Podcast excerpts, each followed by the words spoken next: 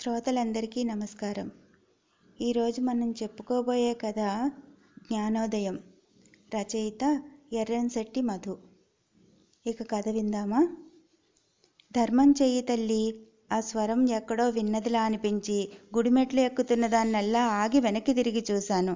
వయసు నలభై యాభై ఏళ్ళ మధ్యలో ఉంటుందనుకుంటా. అయితే వృద్ధాప్యం కాస్త తొందరపడినట్టుంది. కళ్ళు బుగ్గలు లోపలికంటా పీక్కుపోయి చర్మం ముడతలు దేలి ఉంది. వెన్నెముకలో సత్తువ లేదేమో నడుం బాగా వంగిపోయి ఉంది. ఒక కాలు లేని కారణంగా చంకకర్ర సహాయంతో నిలబడి నిలబడలేక అటు ఇటు కదులుతోంది.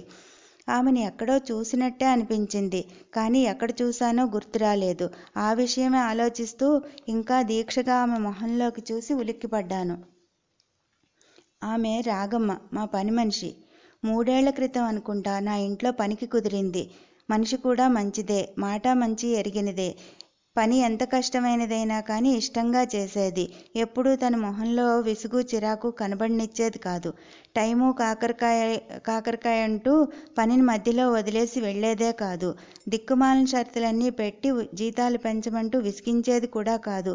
పని మొత్తం తెమలేక మేము తినగా మిగిలినది ఏమైనా ఉంటే సాయంత్రం తన ఇంటికి పట్టుకెళ్ళేది.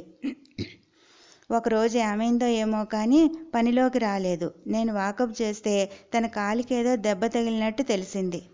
వారం తర్వాత మా పక్కింటి వాళ్ళ పని మనిషి నూకాలు వచ్చి అసలు విషయం చెప్పింది. అమ్మగారు రాగమ్మకి కాలు విరిగి హాస్పిటల్లో ఉందమ్మా అంది బాధగా. నేను బాధపడి అయ్యో ఎలా ఉందే ఇప్పుడు? అన్నాను. కాలు తీసేయాలంటున్నారమ్మా అంది. నేను షాక్ అయ్యి అంత దెబ్బ ఎలా తగిలిందే అన్నాను. ఒక రాత్రి ఇంటికి వెళ్తూ ఉండగా ఏదో చెట్టు కొమ్మ విరిగి మీద పడిందటమ్మా అంది. నేనింక నూకాల్ని ప్రశ్నించలేదు. తిరిగి పనిలోకి రాగలదా అని మాత్రం అడిగాను. ఏమోనమ్మా దేవుడి దయా అంది. వారం కాదు నెల గడిచిపోయింది. రాగమ్మ తిరిగి పనిలోకి రానేలేదు నా అవసరం కొద్దీ నేను వేరే పని మనిషిని కుదుర్చుకున్నాను. ఇది జరిగి రెండేళ్ళయింది. ఇదిగో ఇప్పుడు ఈ దీనస్థితిలో రాగమ్మని చూసేసరికి నాకు ఆశ్చర్యంతో పాటు బాధ కూడా కలిగింది. పోనీ పలకరిద్దామా అనుకుంటే ఆమె మురికి బట్టలు ఆకారం చూసి నామోషీగా అనిపించింది. గబుక్కుని ఎవరైనా తెలిసిన వాళ్ళు కనిపిస్తే ఏమనుకుంటారో అన్న శంక కూడా కలిగింది. ఇక ఆ ప్రయత్నం విరమించుకుని నా పర్సులోంచి ఒక పది రూపాయల నోటు తీసి రాగమ్మ బొచ్చులో వేశాను. రాగమ్మ నన్ను గుర్తుపట్టిందో లేదో కానీ నీ కుటుంబం చల్లగా ఉండాలమ్మా అని మాత్రం దీవించింది. దాని దీవెన నా గుండెల్ని తాకినట్లయింది. ఏదో తెలియని చెప్పలేని అనీజీనెస్ నన్ను అలుముకుంది. అయినా సర్దుకుని పేలవంగా నవ్వి ముందుకు కదిలాను. నా మనసంతా ఒక విధమైన అపరాధ భావనతో నిండిపోయింది. కాస్త దూరం నడిచి వెనక్కి తిరిగి చూశాను. జీవం లేని రాగమ్మ గాజు కళ్ళు జా జాలిగా చూస్తూ కనిపించాయి. ఎన్నో ప్రశ్నలను నాకు సంధిస్తూ. నేను వాటికి జవాబు వెతికే పనిలో పడలేదు. మౌనంగా నడవసాగాను. మెట్లెక్కుతున్నాననే మాటే కానీ అడుగులు ముందుకు పడట్లేదు. మెట్లకి ఇరువైపులా ఉన్న చెట్లు కూడా నన్ను చూసి నవ్వుతున్నట్లే తోచాయి. మరిచిన మేలు పదే పదే గుర్తుకు వచ్చి నన్ను దహించసాగింది. ఆ రోజు గంటకి వంద కిలోమీటర్ల వేగంతో ఈదురుగాలులు వీచే అవకాశం ఉంది లోతట్టు ప్రాంతాలు జలమయం కావచ్చు. ఒకటో నంబరు ప్రమాద సూచిక ఎగురవేయడమైంది. బెస్తవారు సముద్రంలోనికి వేటకు వెళ్ళరాదు అన్న వాతావరణ శాఖ వారి ప్రకటన టీవీలో విన్నప్పటి నుంచి నా మనసు మనసులో లేదు. సమయం ఆరైంది. వాతావరణం మారి నల్లటి మబ్బులు పట్టి గాలి తుంపర ప్రారంభమైంది. గాలి తుంపర ప్రారంభమైంది. గాలి వేగానికి ఎక్కడో కరెంటు తీగలు తెగిపోయాయట. కరెంటు కూడా లేదు. బయటంతా చీకట్లు అలుముకున్నాయి. చంటిగాడు స్కూల్ నుంచి ఇంకా ఇంటికి రాలేదు. వాడిని తీసుకొచ్చే వ్యాన్ కోసం ఎదురు చూస్తూ గుమ్మంలో నిలబడ్డాను. చూస్తుండగానే అరగంట గడిచింది. స్కూల్ వ్యాన్ మాత్రం అయిపోలేదు. నా గుండెల్లో సన్నటి దడ ప్రారంభమైంది. భయంతో కాళ్ళు వణకసాగాయి.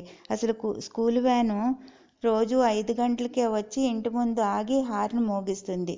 నేను వెంటనే వెళ్ళి వాడిని లోపలికి తీసుకుని వస్తాను. అలాంటిది ఈరోజు ఏమైందో కానీ వ్యాన్ జాడలేదు. అప్పటికి నేను చంటిగాడి స్కూల్కి ఫోన్ చేసి అడిగితే వ్యాను బయలుదేరిందని. వ్యాను డ్రైవర్ కొత్తవాడు కాబట్టి రూట్లు తెలుసుకోవడంలో జా కాస్త జాప్యం జరిగి ఉంటుందని మరి కొద్దిసేపట్లో రావచ్చని చెప్పారు. చెప్పి గంట దాటినా కూడా వ్యాన్ రాకపోయేసరికి నాకు ఏడుపు ముంచుకొచ్చింది. అసలే కరెంటు లేదు. దారులన్నీ చీకటిమయం గుంతల రోడ్లు డ్రైవర్ కొత్తవాడట. పిల్లల్ని గమ్యం ఎలా చేరుస్తాడో ఏమో అన్న ఆలోచన ఆలోచనకే పై ప్రాణాలు పైనే పోతున్నాయి. పోనీ స్కూల్కి వెళ్ళి విచారిద్దామా అంటే అది దగ్గర దాపు కాదు. మా ఇంటి నుంచి సుమారు కిలోమీటర్ పైనే ఉంటుంది. పైగా ఆ రూట్లు కూడా నాకు సరిగా గుర్తుండవు. అదీకాక ఇంతటి గాలివాన్లో తెలిసి తెలియని దారంట వెళ్ళాలంటే నాకు ధైర్యం చాలట్లేదు. ఇంట్లో కూడా ఎవ్వరూ లేరు. ఆయనేమో డ్యూటీ పని మీద ఒడిశా వెళ్ళి రెండు రోజులైంది. క్యాంపు పొడిగించబడిందని మరో రెండు రోజుల వరకు రానని నిన్ననే ఫోన్ చేసి చెప్పారు. మా చుట్టుపక్కల వాళ్ళతో నాకు పెద్దగా పరిచయాలు లేవు. ఎందుకనో కానీ నాకు మొదటి నుంచి అలా పరిచయాలు పెంచుకోవడం అలవాటు లేదు. ఏవైనా వస్తువులు అప్పు అడగడం బదులు తెచ్చుకోవడం నాకు ఇష్టం లేదు. పోనీ మా పని మనిషి రాగమ్మ అయినా వస్తుందనుకుంటే అది వచ్చే పరిస్థితి కూడా కనిపించలేదు. వాతావరణం దానికి ముందే తెలుసు కాబోలు. ఒక అరగంట ముందుగానే ఇంటికి వచ్చి ఇంటి పని అంట్ల పని పూర్తి చేసి హడావుడిగా తిరిగి దాని గుడిసెలోకి వెళ్ళిపోయింది. ఇక ఉదయానికి కానీ అది పనిలోకి రాదు. ఇవన్నీ తలుచుకునే కొద్దీ నాకు ఏడుపు ముంచుకొచ్చింది. ఎవరి మీదనో తెలియని కోపం. ఆ కోపాన్ని ఎవరి మీద ప్రదర్శించాలో తెలియలేదు. మరోసారి స్కూల్కి వె ఫోన్ చేసి ఫోన్ చేస్తే ఎంతకీ ఫోన్ తీయలేదు. దాంతో మరింత వెంబేలెత్తిపోయాను. ఏడుపే ఏడుపే తర్వాయిగా వచ్చి గుమ్మంలో నించున్నాను. ఏవేవో పిచ్చి పిచ్చి ఆలోచనలు. అయినా ఈ రాగమ్మ ఏదో కొంపలు మునిగిపోయినట్టు అప్పుడే వెళ్ళిపోవాలా? ఇంకాసేపు ఇక్కడే ఉంటే దాని సొమ్మేం పోతుంది?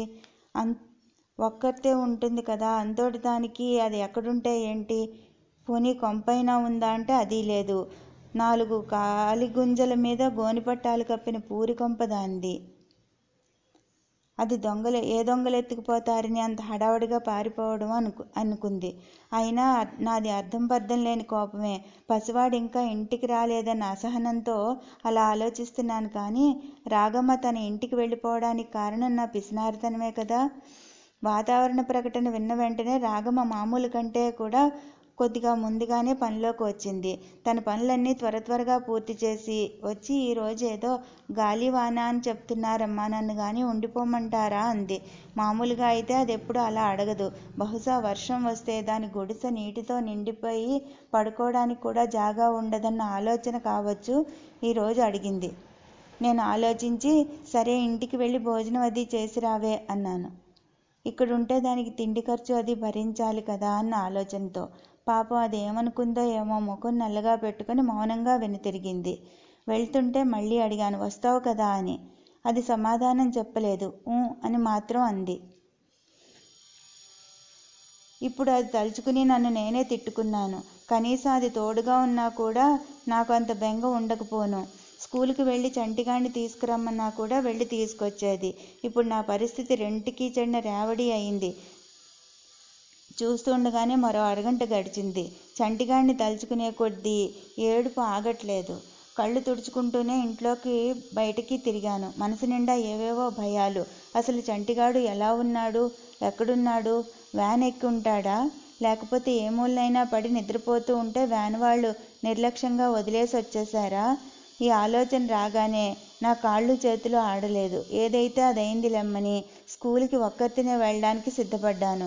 అనుకున్నదే తడవుగా ఇంట్లోకి వెళ్ళి టార్చ్ లైటు గొడుగు ఒక సాలువా తీసుకుని బయలుదేరాను.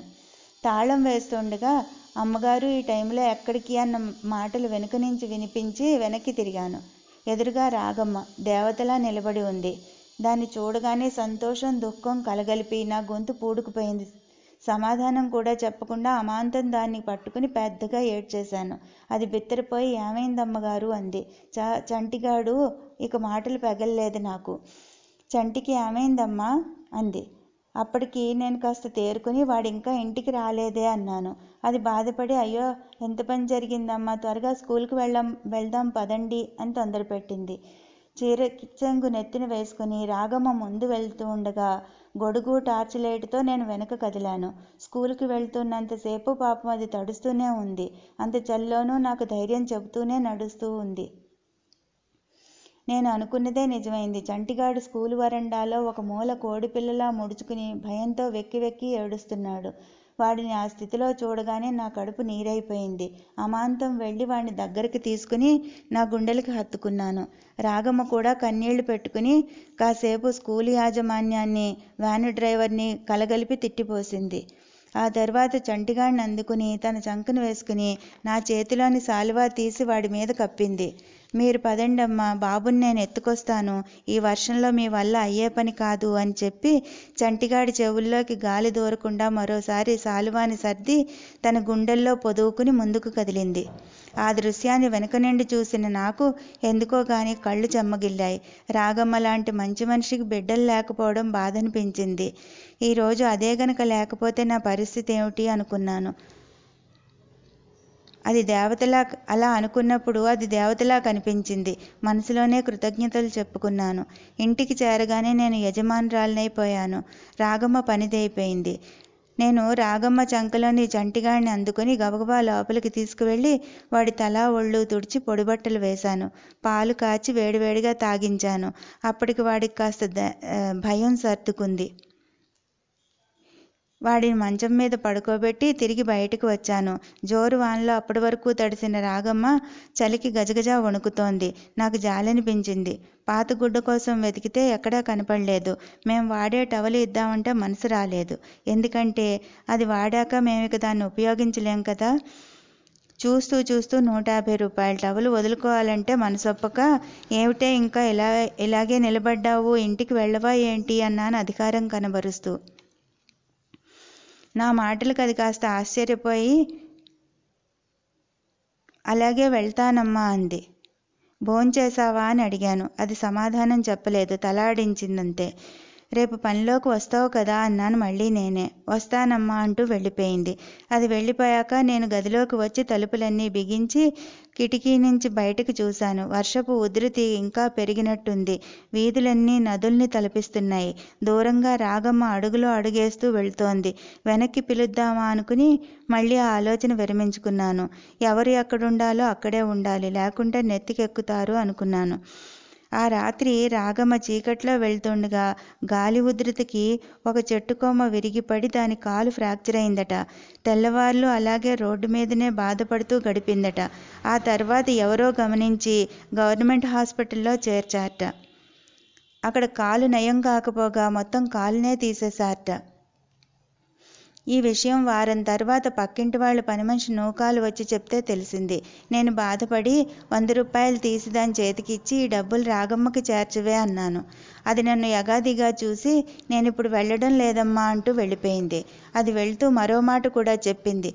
మీరు హాస్పిటల్కి వెళ్ళి దాన్ని పలకరిస్తే దాని మనసు కాస్త కుదుట పడుతుందమ్మా. మీ వల్లనేగా దాని కాలిపోయింది అంది. నాకు చురుక్కుమని చురుక్కుమంది అయినా కానీ సర్దుకుని వెంటనే ఆలోచనలో పడ్డాను. ఇప్పుడు కనుక నేను హాస్పిటల్కి వెళ్తే ఇప్పుడు ఇవ్వ ఇవ్వ చూపిన వందకి బదులు ఏ వెయ్యో రెండు వేలో రాగమ్మ చేతిలో పెట్టాల్సి రావచ్చు. లేదా దాని కాలు బాగుపడే వరకు ఖర్చులన్నీ నా మీదనే పడ్డా పడ్డ పడచ్చు. అనుకుని మళ్ళీ అయినా నేనెందుకు భరించాలి? అది నా ఇంట్లో ఊరికే పనిచేసిందా? నెల నెల జీతం తీసుకుంటూనే ఉందిగా? అడపాదడపా మిగిలిపోయిన అన్నం కూరలు తీసుకెళ్తుంది. పండుగల నాడు పబ్బాల నాడు పాత చీరలు అవి ఇస్తూనే ఉన్నాను. రోగాలని రుస్టులని అప్పుడప్పుడు పది పాతిక తీసుకుంటూనే ఉందిగా. అవి ఎప్పుడూ తిరిగి ఇవ్వలేదు. కాకపోతే చంటికాడి కోసమంటూ ఓ గంట సేపు నాతో పాటు వర్షంలో నడిచిందంతే. అది రుణం అనుకుంటే మరెప్పుడైనా ఇంకో రూపంలో తీర్చుకోవచ్చులే అనుకుని సమాధాన పడిపోయి నేను వెళ్తే మాత్రం దాని పోయిన కాలు తిరిగి వస్తుందటే అన్నాను. ఆ మాటతో నూకాలు నా వైపు ఒకసారి చూసి వెళ్ళిపోయింది.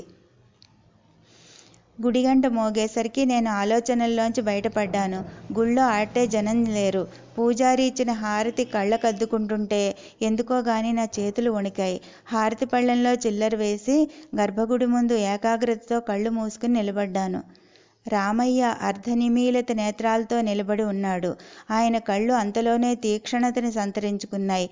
వాటి ద్వారా ఒక వెలుగు ప్రసరిస్తూ ఏదో సందేశం వినిపిస్తూ నా చెంప చెళ్ళుమనేలా దారిన పోయే కుక్కకి పట్టెడు మెతుకులు విదిలిస్తే అది జీవితాంతం నువ్వు కనిపించినప్పుడల్లా ప్రేమగా తోక ఊపుతుంది. అలాంటిది నీకోసం నీ బిడ్డ కోసం తన సర్వస్వం పోగొట్టుకున్న రాగమ్మకి నువ్వేం చేశావు?